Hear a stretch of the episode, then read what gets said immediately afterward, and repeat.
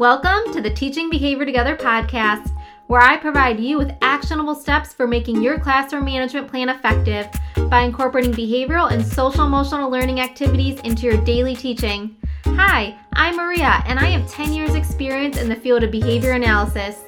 In each episode, I will be providing you with effective and evidence based strategies you can use to create a classroom environment you want to go to each morning. No longer will you be driving home in tears over the overwhelming feeling of trying to manage student behaviors. So sit back, listen up, and start seeing success.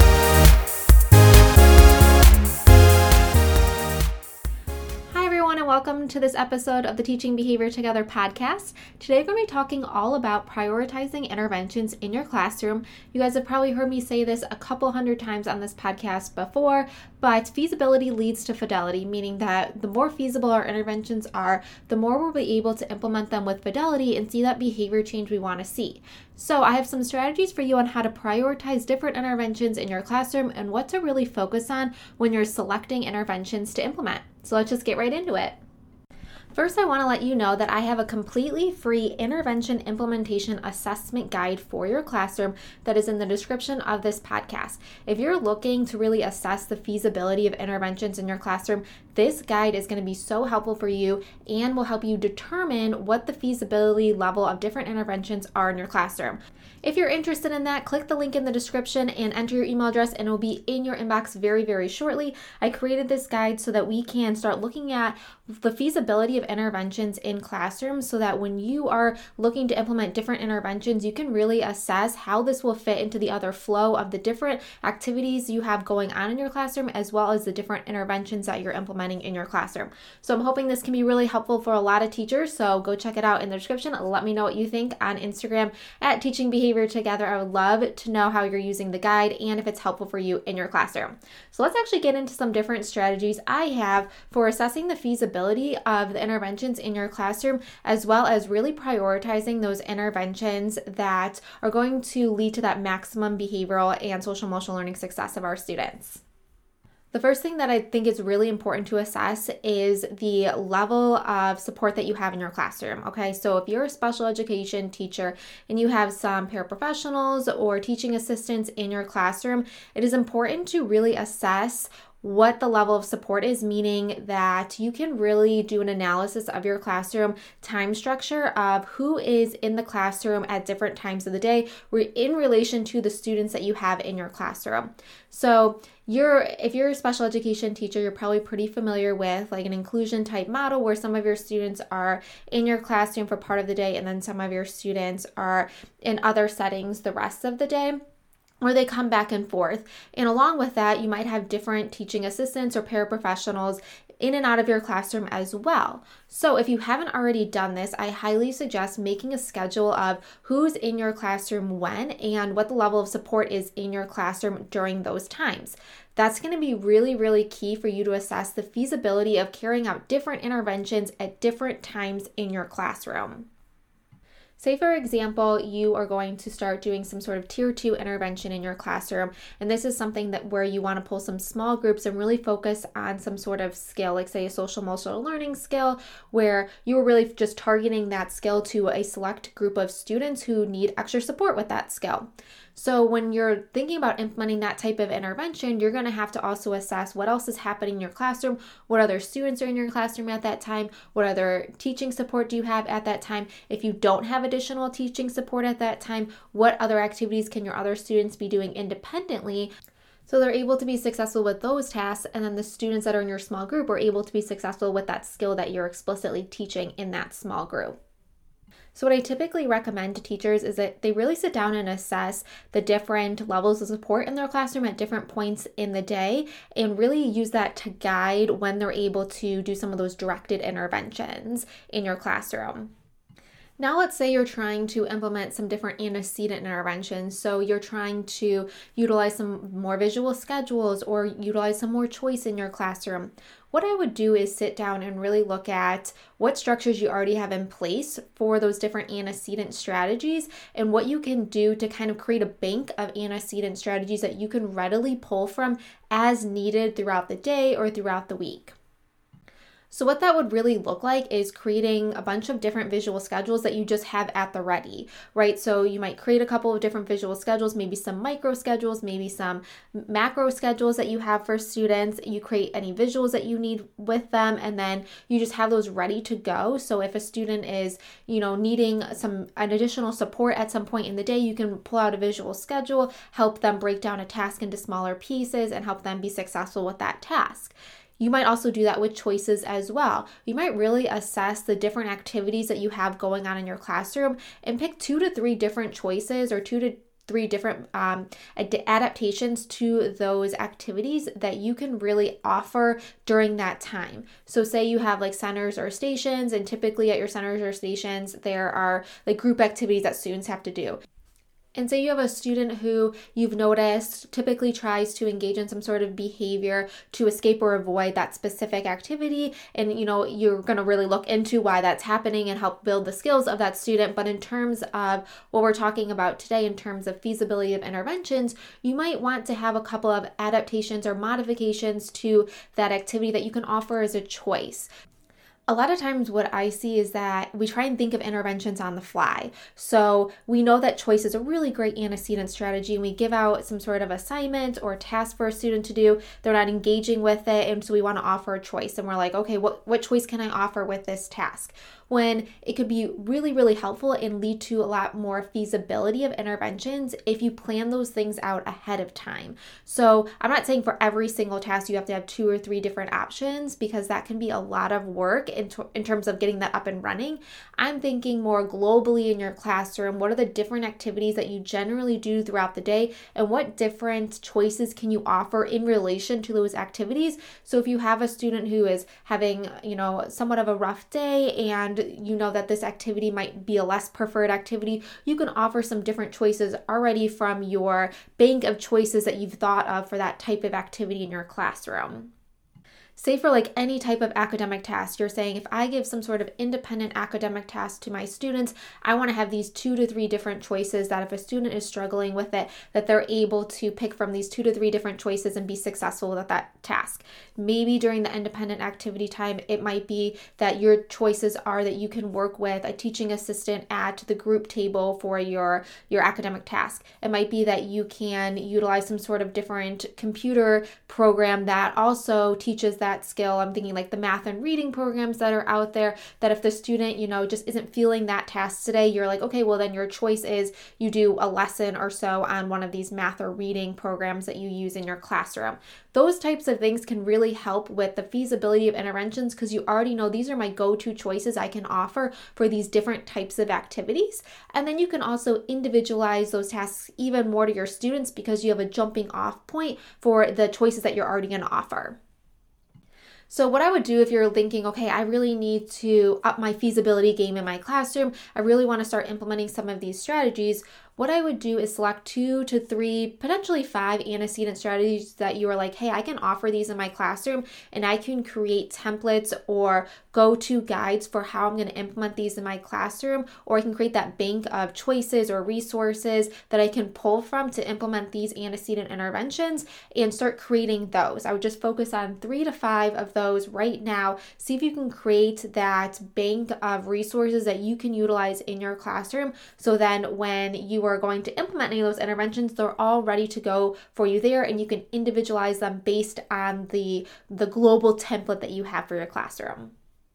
One of the biggest features or factors of feasibility is the systems and procedures you already have in place in your classroom.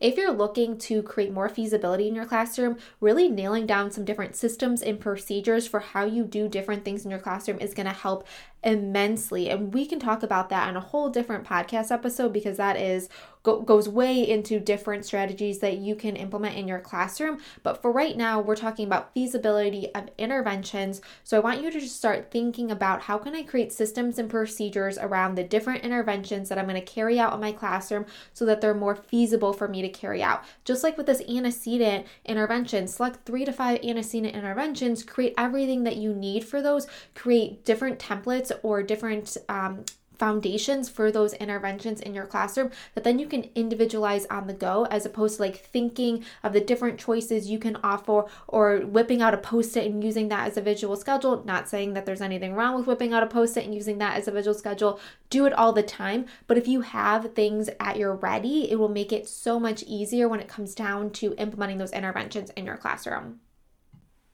so, we kind of talked about if you're going to implement some like targeted interventions, how to really do that, really assess the time that you have in your classroom, the different activities that you do in the classroom, and the levels of support at different times in your classroom.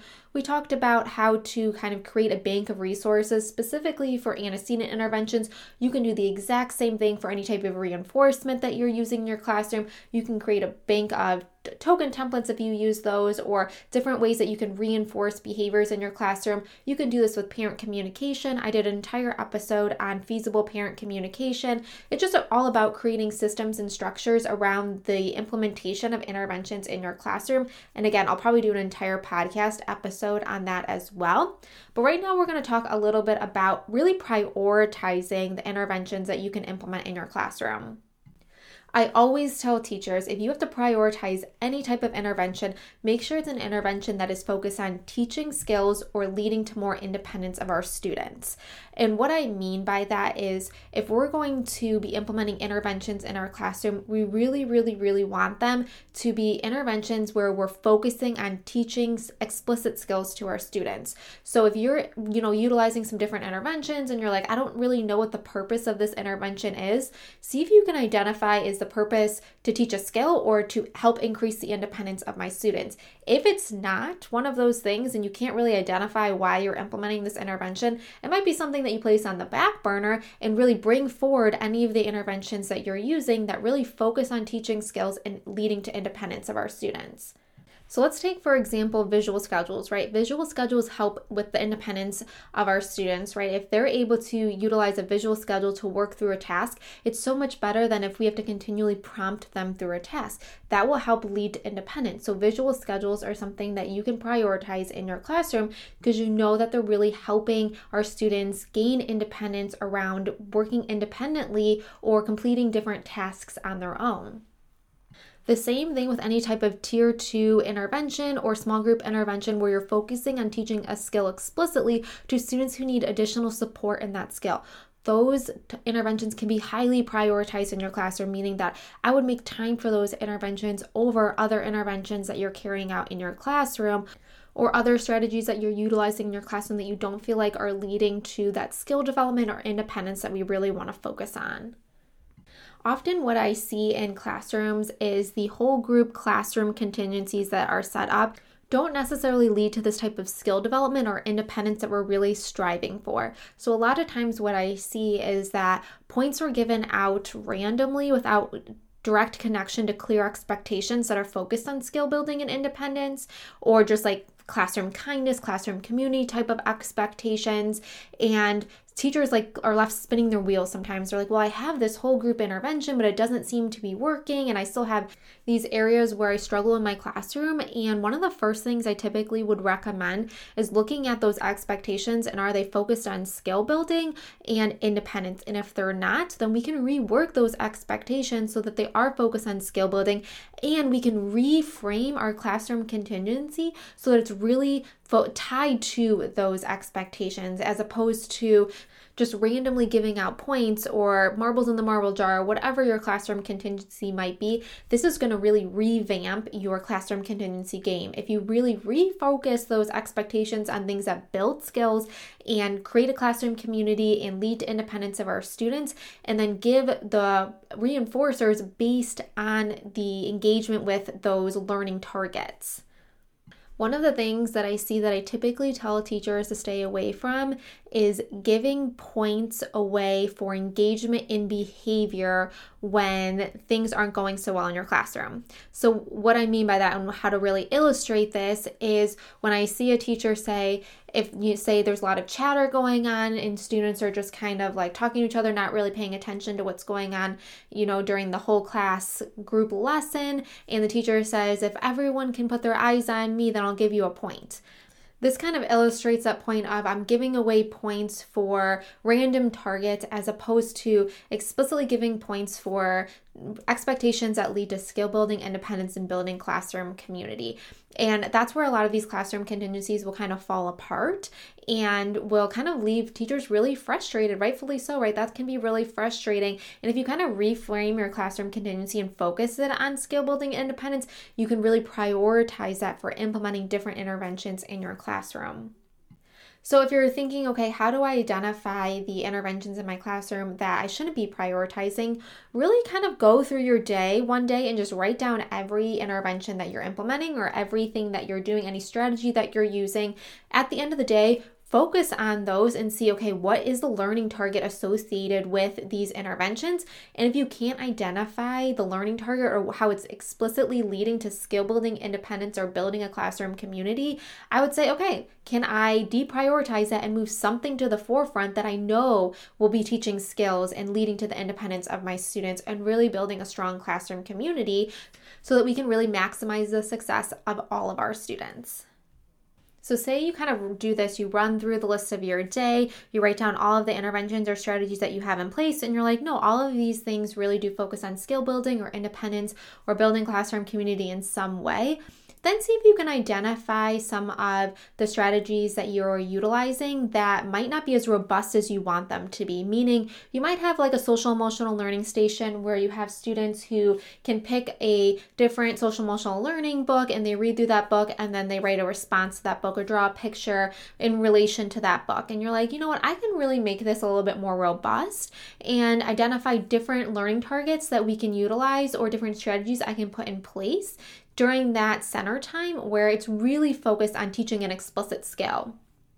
So it might be that you cut down on the station rotations that you have and you do a whole group lesson. Say that's something that you really want to implement in your classroom, some sort of whole group social emotional learning lessons, and you're like, I just don't know where I have the time to do that it might be that you you stopped doing the individual station where students are reading out of a social emotional learning book and writing or drawing a response to that. And now you really focus on teaching a whole group lesson explicitly. And then you know maybe do that one time a week and then you implement that station spot again. But the station spot has activities that are directly related to whatever skill you were teaching at the beginning of the week this way, you just take up a little bit of time one day of the week where you're really focusing on teaching that skill to your whole class, and then you can go back to the station rotation that you had the rest of the week, but really utilize some different activities that focus on teaching that skill. So it might be that all day long you have really great interventions in place and strategies in place that are focused on skill building and independence, but you're like, hey, I really need to be implementing this or that in my classroom, or I would really love to do this in my classroom. I just don't know when I'll have the time to do it. It's just kind of reorganizing your classroom to allow for that feasibility of the whole group lesson that you want to do, or that specific small group that you want to pull, or whatever, you know, teaching strategy that you want to start implementing in your classroom. But let's say you do find that you have an intervention, say like you're utilizing a clip up, clip down chart in your classroom, and you're like, I just don't think this is leading to anything. I don't have any skills attached to this. I just move clips up and down. There's no real reinforcement associated with moving up other than your clip is higher on the chart and and anything associated with moving down is associated with some sort of negative consequence in my classroom, I really don't want to do this anymore because I can't identify how it's focusing on teaching skills or building independence then I would get rid of the clip up, clip down chart. I did an entire episode on clip up, clip down, and level systems in the classroom with the different interventions that you can implement if you're looking for different strategies to implement. So go listen to that episode if you haven't already. But this is definitely the type of intervention that I would get rid of and focus my energy on something else. Implementing another group contingency or classroom contingency where you're really focused on, again, building those skills and leading to independence is going to be a better use of your time and really help, again, maximize the success of your students. I really hope that this episode gave you some different ideas of how you can really assess the different structures and systems and procedures that you have in place in your classroom so you can start creating different systems and procedures that will help lead to the fidelity and feasibility of the interventions that you're implementing and also help you really focus on what to prioritize in your classroom. Again, prioritizing interventions that focus on skill building, independence, and community building are going to be well worth your time and really lead to the most student success over interventions like clip up, clip down charts that don't aren't really tied to any type of learning target in your classroom. If you have additional questions, please feel free to follow me over on Instagram at Teaching Behavior Together. I'd be happy to answer any questions for you or just continue this conversation on further. Don't forget to download the free intervention assessment guide in the description so you can really use that to help guide how you're implementing different interventions in your classroom and help you assess the feasibility of the interventions that you are implementing in your classroom. Thank you so much for listening and have a great rest of the day.